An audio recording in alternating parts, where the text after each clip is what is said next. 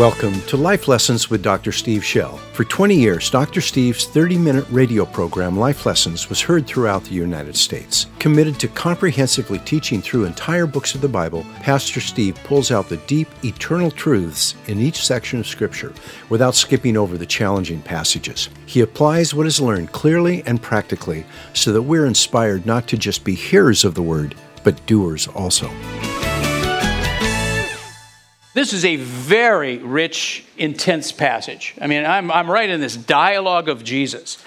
And uh, so I've got to basically write a new daily Bible study and stick it in there. So that's what you have because I, I, could, I wasn't far enough. So you basically have the next daily Bible study stuck in this thing so that we can, we can understand. We've got to, first of all, our first job is what does it say? We got to know what the text says. What is, what's the truth there? Then we need to know what does it mean? What's the spiritual truth, the universal truth that's there? What's he teaching? And then what does it mean to me? How do we apply it to our lives? That's the basic steps we go through week after week. What does it say? What does it mean? What does it mean to me?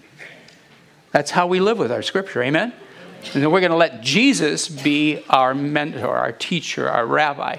He's the one. We want to hear him and sit at his feet. Father God, would you open the, our ears to Soften our hearts. Open your word. Holy Spirit, now we would obey our Lord. Teach us and let us hear his voice. Let me uh, let you speak. In Jesus' name, amen. All right, here we go. I'll start John 5, verse 18. I'm going down to verse 29.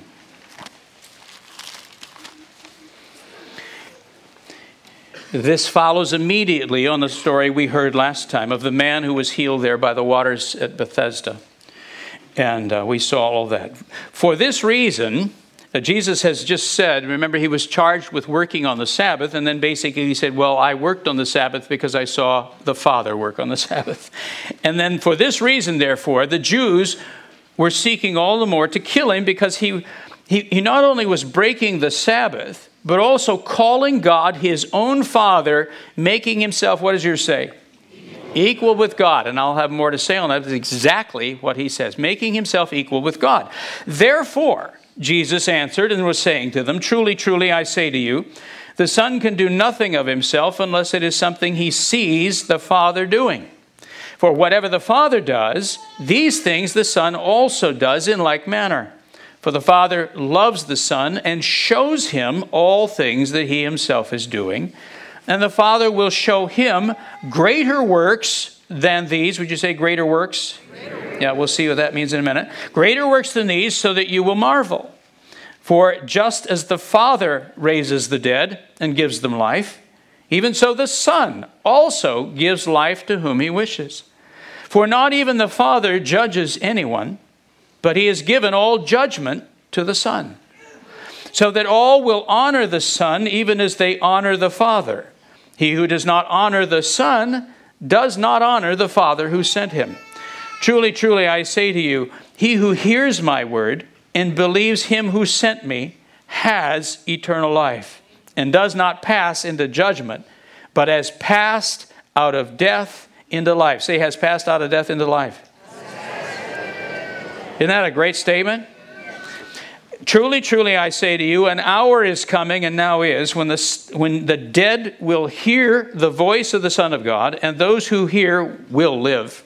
For just as the Father has life in himself, even so he gave to the Son also to have life in himself. And he gave him authority to execute judgment because he is, and it says literally, a Son of Man.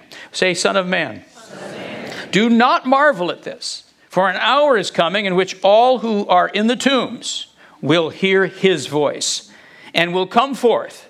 Those who did the good deeds to a resurrection of life, those who committed evil, and it, it actually doesn't say deeds, things is what it says. Good things, who did the good things, and, and those who, and I'll say more, who did evil to a resurrection of judgment. All right, here we go. Let's look accountable. Everyone is glad to have God's help when they need it.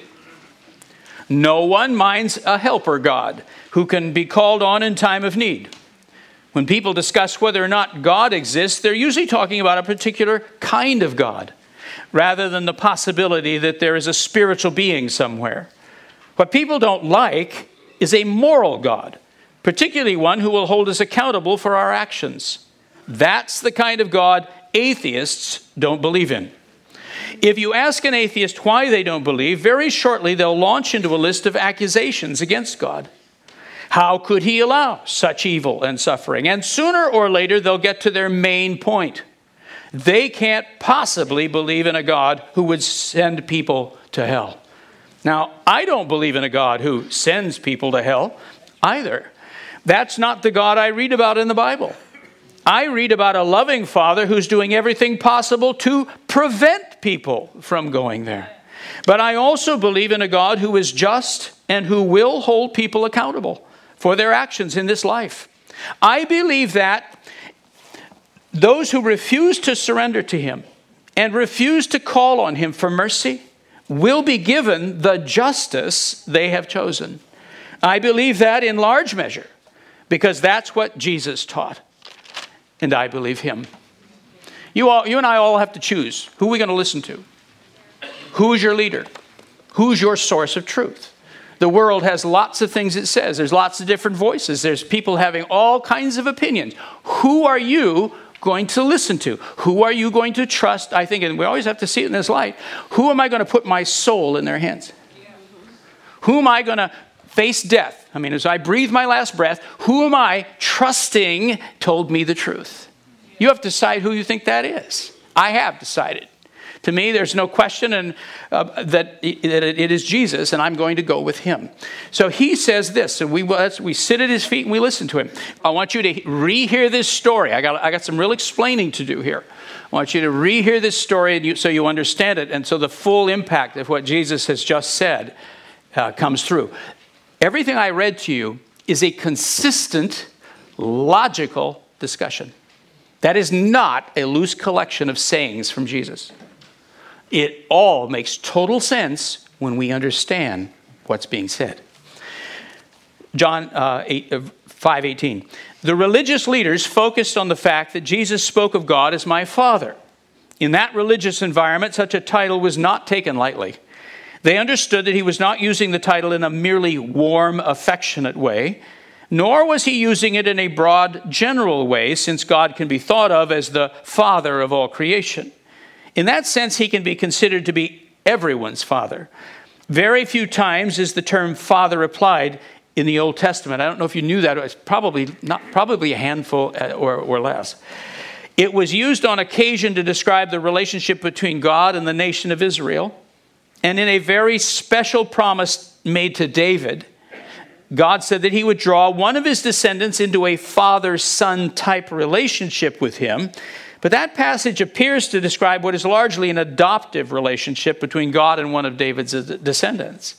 But John says the religious leaders heard Jesus intend to say something much deeper. They heard him call God his own father, making himself to be equal with God. Now it's verse 18. John's choice of words is indisputable. He said Jesus made himself equal to God. And the Greek word he used, and he wrote it in Greek, is iso. ISO, if you want to just transliterate it. ISO, uh, isometrics or isosceles triangle. What's an isosceles triangle? Equal sides. Mm-hmm. Equal. That's exactly what the Greek word. They heard Jesus say he was iso, equal with God. He is informing us, John is, that Jesus meant to present himself as someone who shared the same divine nature that distinguishes the Father. That he was someone who was uniquely begotten by God. And when these leaders heard this claim behind the statements Jesus was making, Jesus did not correct them, but he did immediately correct their false assumption that he was not submitted to the Father. Do you see the distinction I just made? He did not say, No, I am not uh, uh, uh, the divine Son of God. But he said, But when you say, I have arrogantly taken his place, that I have risen up and operate independently, you are completely false. You are completely false. Verse 19, he described his relationship with the Father in terms that imply eternal truths rather than temporal ones. What they were observing in the way he related to the Father was something that had always been true and always would be true. He accepted their charge against him that he claimed to be God's divine Son. But he totally rejected their charge that he was proudly usurping his father's role as the leader. He did only what the Father told him to do, and in no way did he think of himself as independent of God. The truth was, he was completely dependent on and submitted to the Father.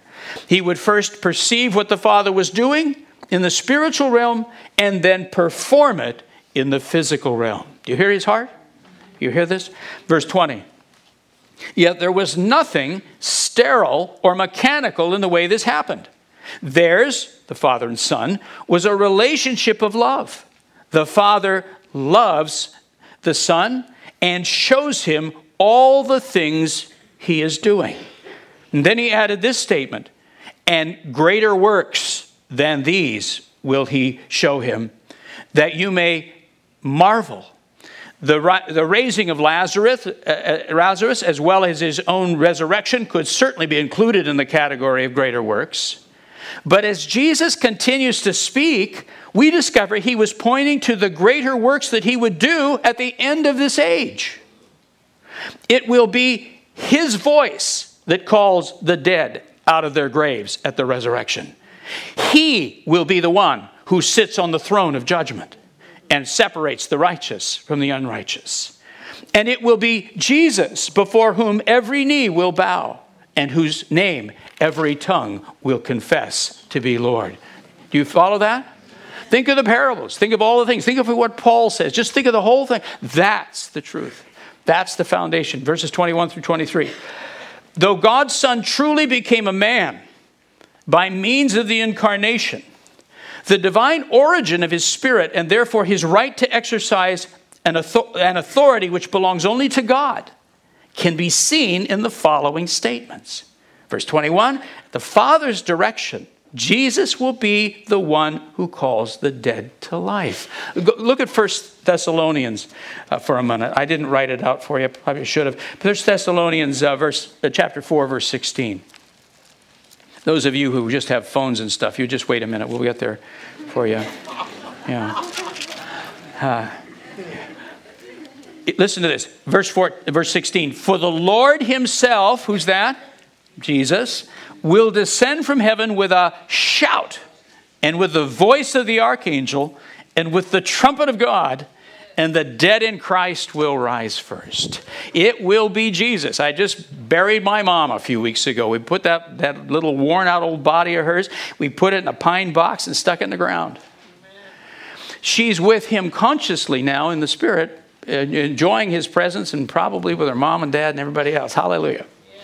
But the day will come when we will all, I don't know, just it'll somehow ring like a bell, I bet, through the universe.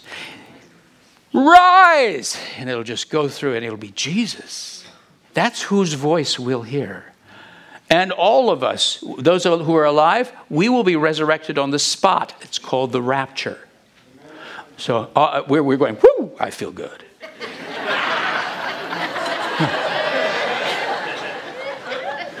yeah, I mean, but you won't be dancing much. You're on your way up to meet him in the air. I mean, but you, you will get, you'll just suddenly be resurrected on the spot. What a moment that will be. Hoo-hoo-ah. Yeah. And those who are dead, they, they put those old, somehow, whatever's left of those bodies, I don't know how this all works, but they will rise uh, and put on new bodies. And it's his voice. Whose voice? It is Jesus, the Son's voice, that you and I will hear cry out on that day with the voice of the archangel and a trumpet. So it's going to have some music to it as well. In fact, he was already exercising that authority in, in, in the many healings he was performing. Jesus brings it right back into the present, present and is implying, not only will I call you from the dead, I'm doing it now. I'm doing it now. Uh, he was exercising authority on the healings he was performing. He was replacing death with life. When he spoke for that little boy who's, who's lying just about on the verge of death and he says, Your son lives, he spoke life into him and death out of him. You hear that? Yeah. In other words, this, this wonderful voice of Jesus that, that will call us to life is already at work. That's why you and I can now, in the name of Jesus, minister. You follow? We've been given the privilege of being his servants.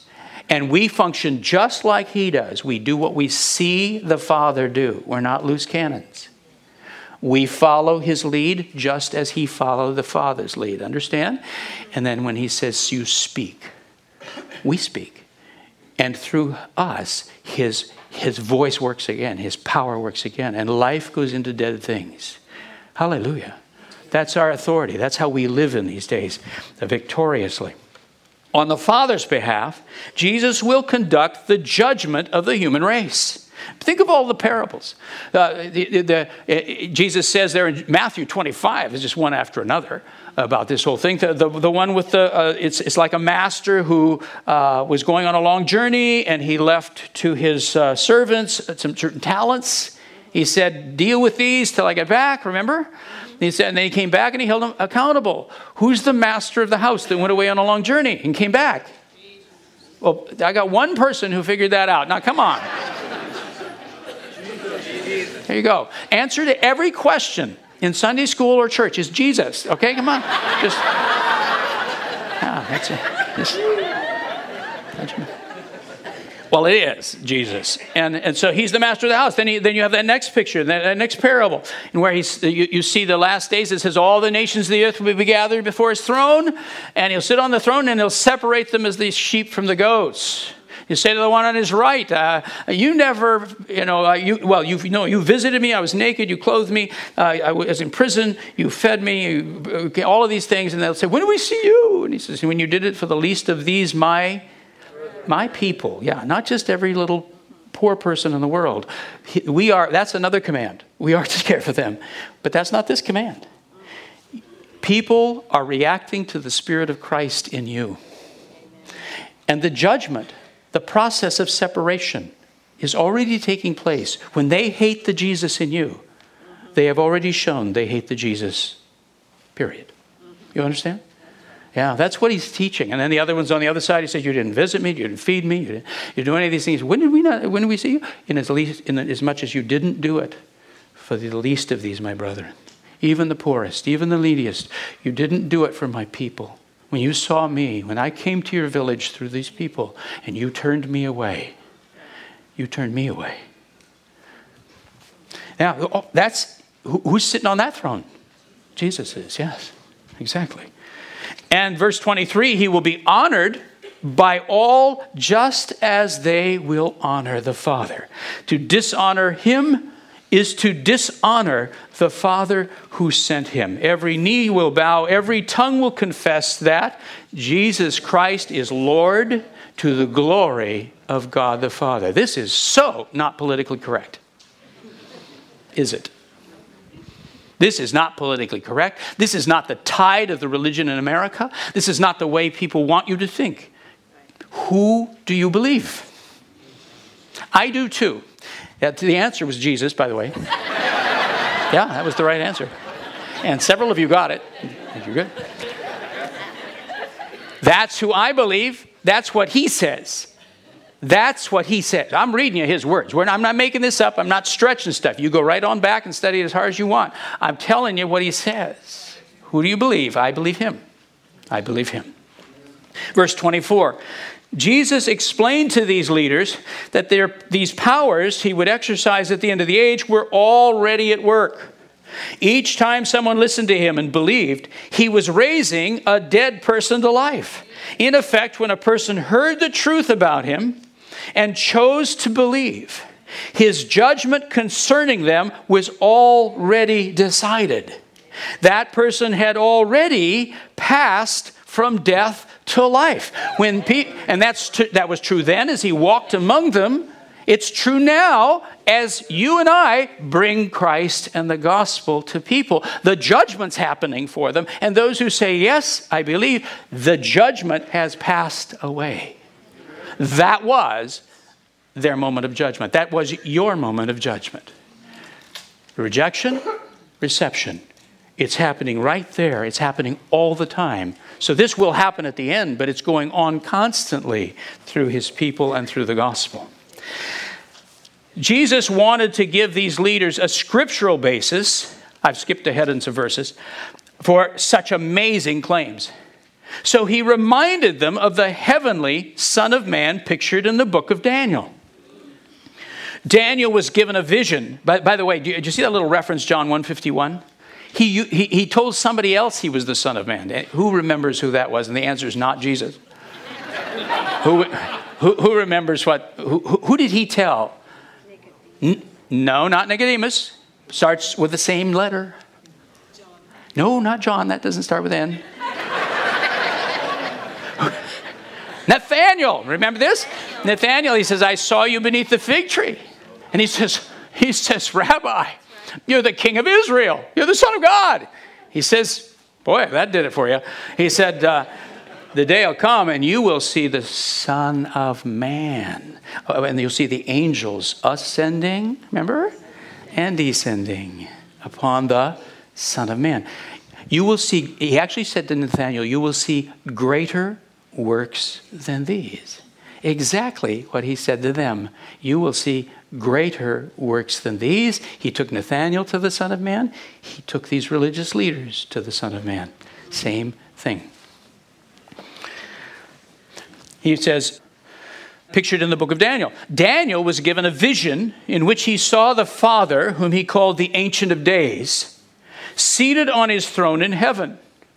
Then one like a Son of Man came up to him a Son of Man came up to him. The term itself simply means one who looks like a human being.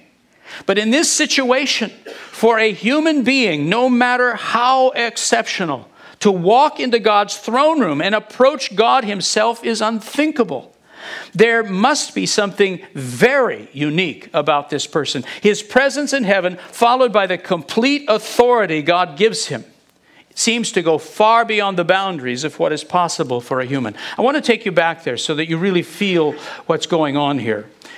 This discussion that's going on is between people who know their Bible.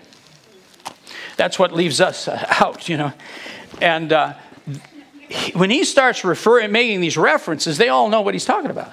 They too have studied the book of Daniel meticulously. Anyone, when he tosses off a reference, so you're talking, it's like, it's like Niels Bohr and, and Einstein talking about nuclear physics. We're all going, huh? You know, well, they all know what they're talking about. Well, we're in that level spiritually right here. We have people who really know their Bibles and really know their eschatology and they know what they're talking about. And, and so he makes this claim. And I want you to see, we really got to appreciate what he just said to them. You'll realize the impact of it. All right, if you're in Daniel 7, this is one of the most precious, powerful uh, prophetic passages in the whole Bible. This is an amazing chapter. Daniel is given a vision. He sees four, um, four empires, four beasts. Remember this? Uh, the first ones are Babylon and, and, and Persia and Greece. You, you know, they, they've already historically gone by. And then he says there'll be this horrible fourth beast, which is made up of the other three. In other words, its territory will be covering the same basic areas. It's not Europe, it's the Middle East. And then he says this, this, and he describes the Antichrist's kingdom at the end of time. The fourth one is, is not happened yet. It may be beginning, but it's, it hasn't happened yet. And then he says this concerning when the Antichrist's kingdom is, is, is, is, is doing its horror, this happens in heaven. And you're, you're at 7 and look at verse 9.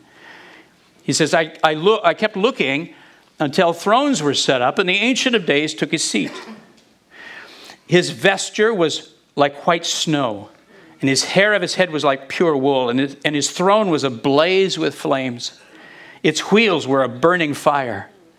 The river of fire was flowing. Look at that river of fire coming out. Uh, that's what kind of fire is that? Somebody tell me. And the answer is not Jesus. Yes, which it, it is the yes, it's the glory of God. That's the fire. This isn't, this isn't combustion. This is the glorious fire of God coming, pouring out from, from his throne. Its wheels were burning a burning fire. A river of fire was flowing and coming from before him, and thousands upon thousands were attending him, and myriads upon myriads were standing before him. The court sat, and the books were open. That's what you see in chapters 4 and 5 of Revelation. Mm-hmm. This courtroom, this scene. This is what he's describing. Now, then, then Daniel will say uh, this, and he'll call it the little horn and all. He's talking about the Antichrist and how God will, his, his throne will decide, we're done. I've had all of this Antichrist and all of this hostility and, and persecution of my people. It's done. And he will destroy the Antichrist. But then he, he, t- he talks about the process. At verse 13 I kept looking in the night visions, and behold, the clouds of heaven, with the clouds of heaven, one like what? Say, a son of man. That's exactly the words Jesus just used a son of man. He quotes it, and it's in, anyway, it's in the Hebrew, it's in the, it's in the Septuagint, the whole nine yards. Well, I saw one like a son of man was coming, and he came up to the Ancient of Days and was presented before him.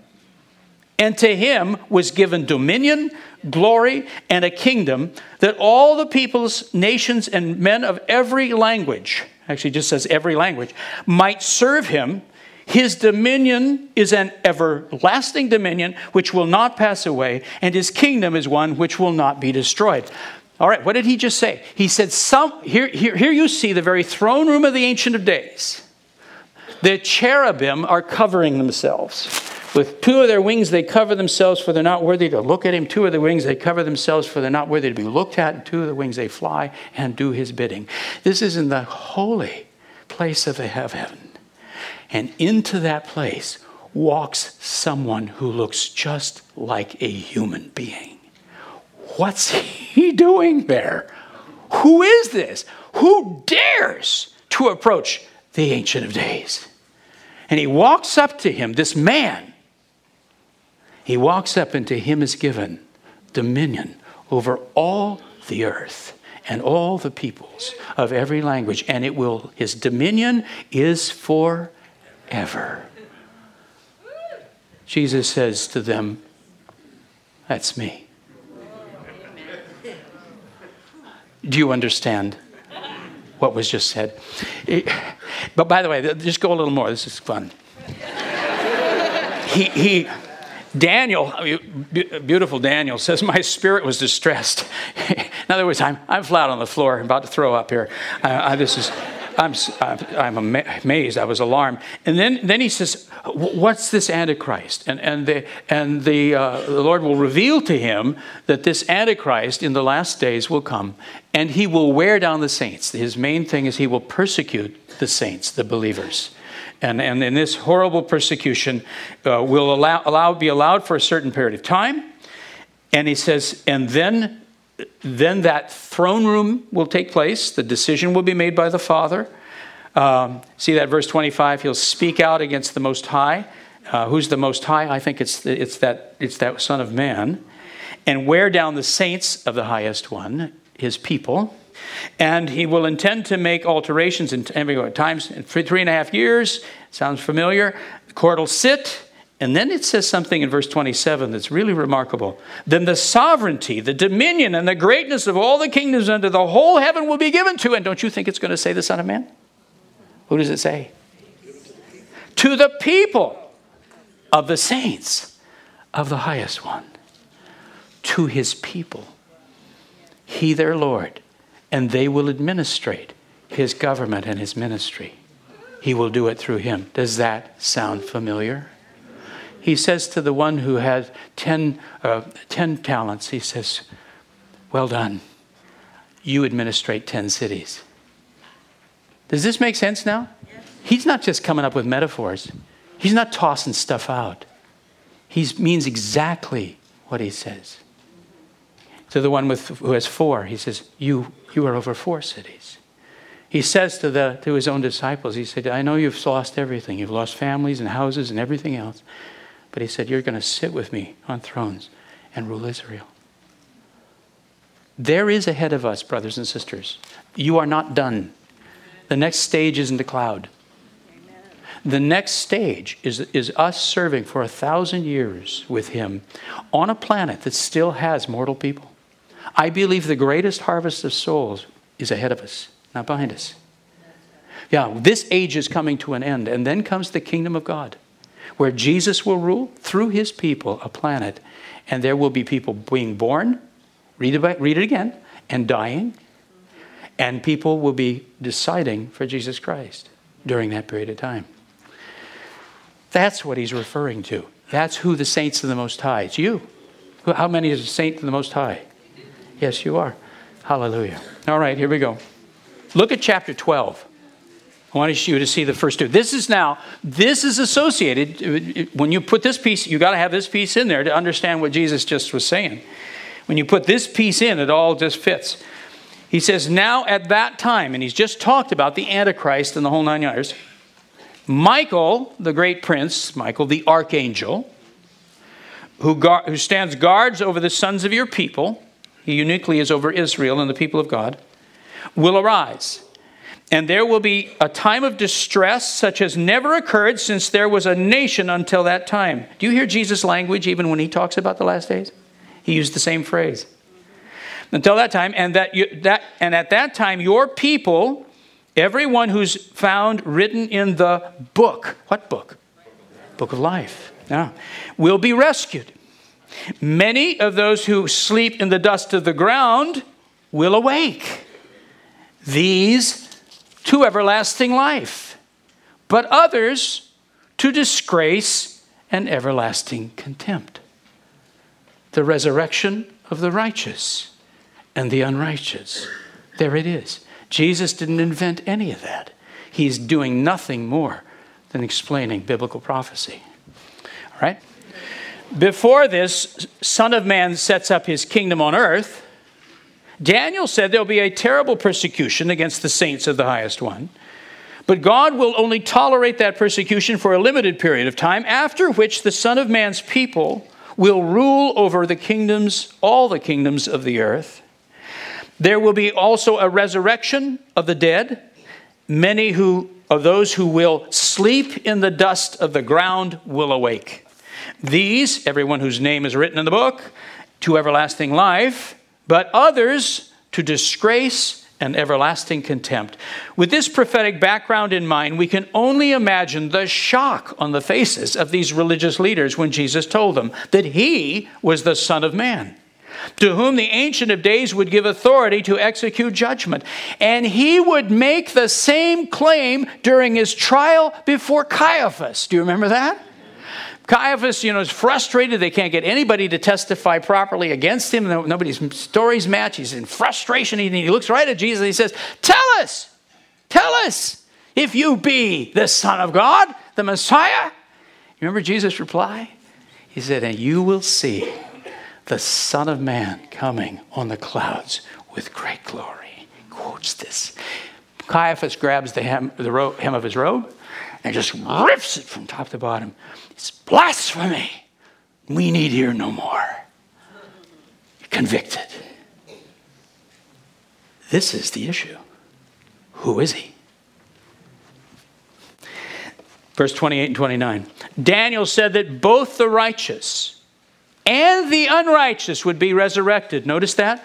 Jesus says it, Paul says it, everybody says it, John says it. Those whose names were in the book would be given everlasting life, but others would receive everlasting disgrace, that means shame, and contempt. It means they become repulsive to others. This is the moment to which Jesus was referring when he said, Do not marvel at this, that an hour is coming in which all those who are in the tombs will hear his voice, and they will come forth, the ones having done good things, into a resurrection of life the ones having done, he literally says, worthless things, foulos. We, have, we when food goes bad, we call it foul. Yeah, it's foul, it's worthless. Done worthless things into a resurrection of judgment. Words of warning. We are listening in on a high level conversation between people who really know the Bible. This, these religious leaders have accused Jesus of being arrogant and unsubmitted toward God of literally thinking he was God's equal. The answer Jesus gave them reveals a great deal about the relationship between the Father and the Son. Basically, he told them, I am God, I, pardon me, I am equal to the Father in nature. My spirit is divine and eternal, but I am not arrogant toward him. I am just the opposite. I am fully submitted to his leadership and always do exactly what he tells me to do. But because the Father loves me, he has chosen to exalt me. He will carry out his future plans for creation through me, for he has given me to be the Son of Man. You and I might miss the significance of what he told those leaders, but they didn't. They knew exactly what he meant. They too had, been, had meticulously studied the book of Daniel and must have been absolutely astounded by his claim to be that person. When viewed from the perspective of Daniel's prophecy, everything he told them makes total sense. Eh, this passage in John is not a loose collection of Jesus' sayings. His statements are consistent and logical. To those who understood, to those who understand. His words warn us of a day when all humanity will stand before him as their judge. It will be his voice that will call us out of our graves. It will be his throne before whom before which we will stand to have our lives evaluated. He will separate the righteous from the unrighteous, and to him we will bow in honor, just as we will honor the Father himself. Jesus' words, if taken seriously, were an ominous warning to these religious leaders. They needed to think twice about what they were planning. They were gathering charges against him so they could convict him of blasphemy and then execute him. They needed to think through the long term implications of that. At the moment, they were judging him, but a day would come when he would judge them. What about us? What about us?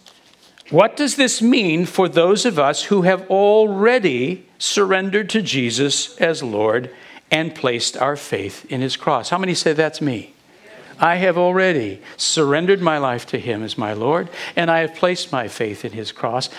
What does the Bible say? What does Jesus just say to us? We have passed from death to life.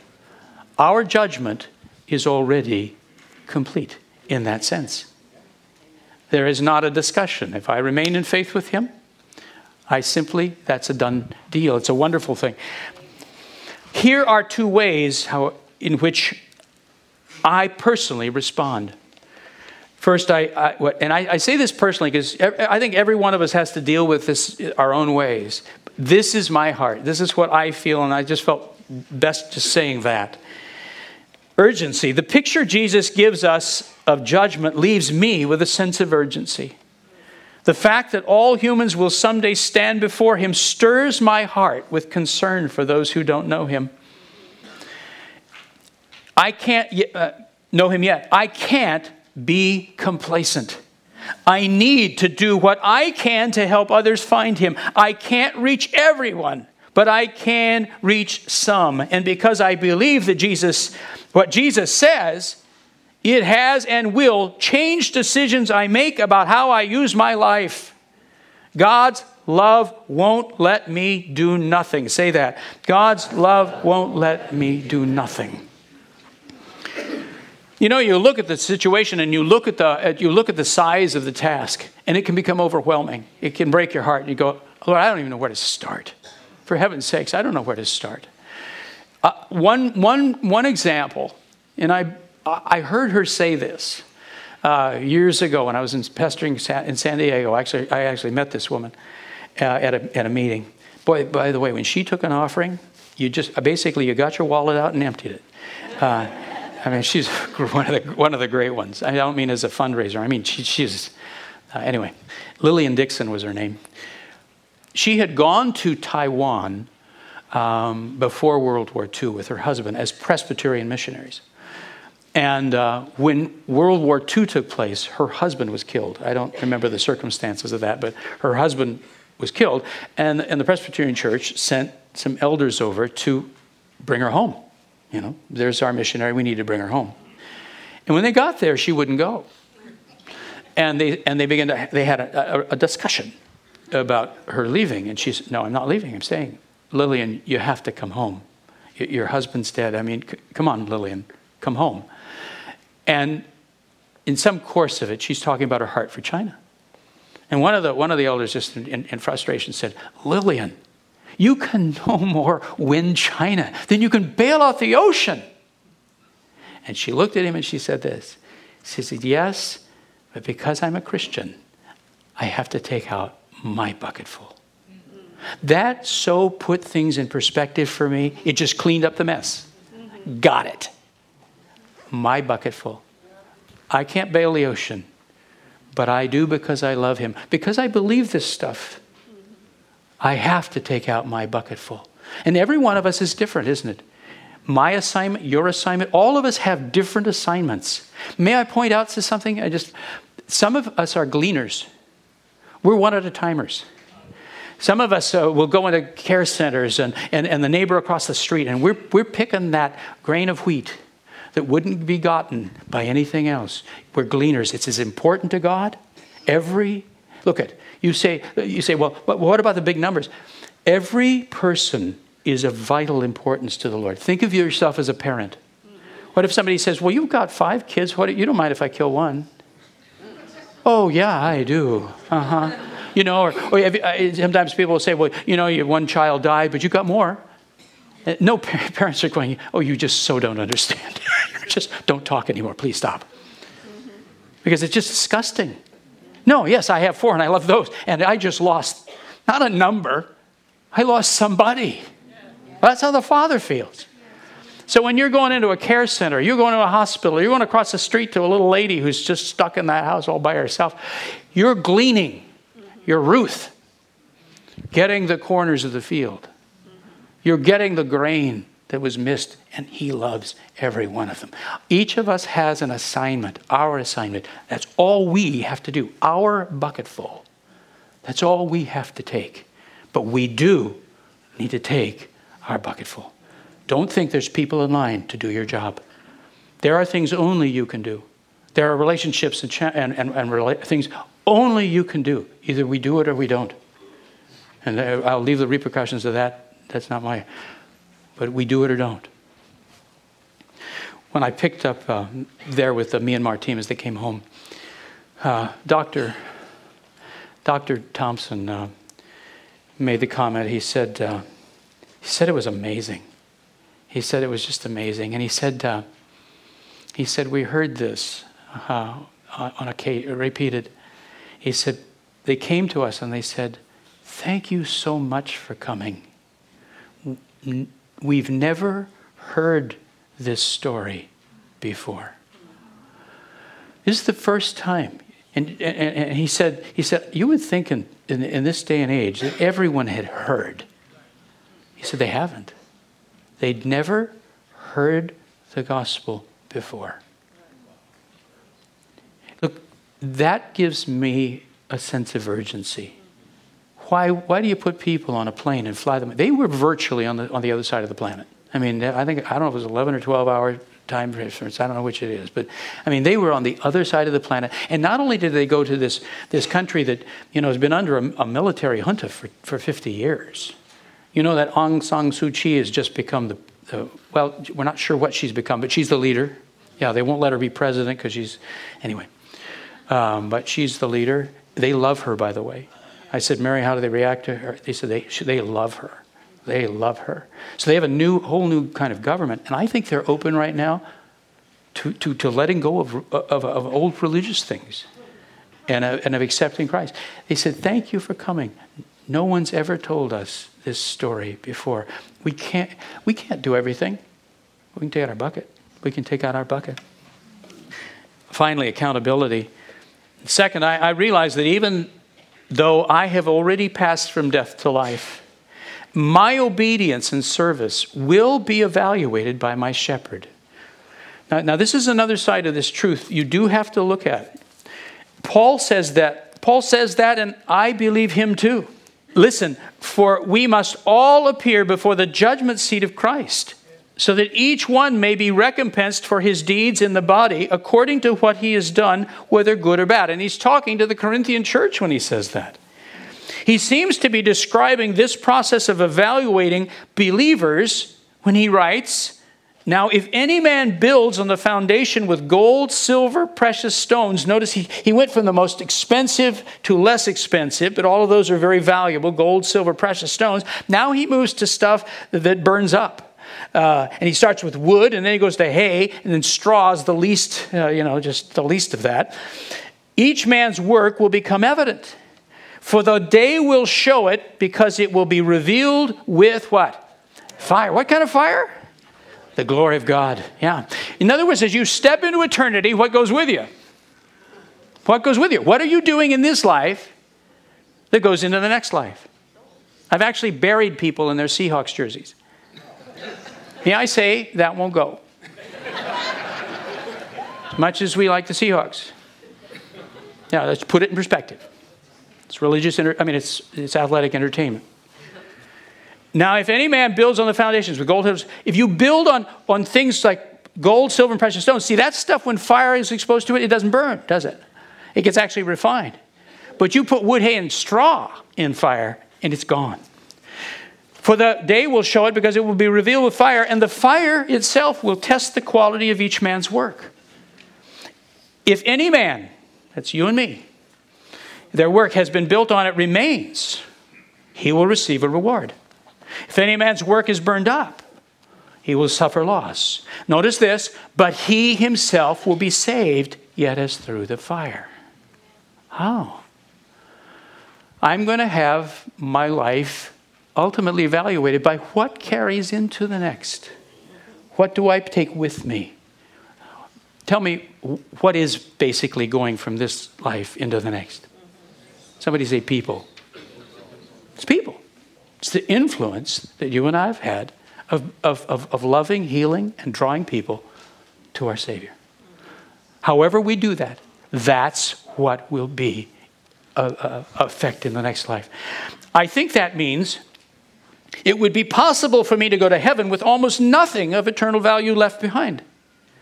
That's not comforting to me. It makes me sad. It's not so much that I want a reward in some tangible sense. I mean, I don't want a crown. I don't think I'll look good in a crown, just no crowns. I just want to know that I, am, I pleased him and that I influenced as many people toward heaven as he wanted me to.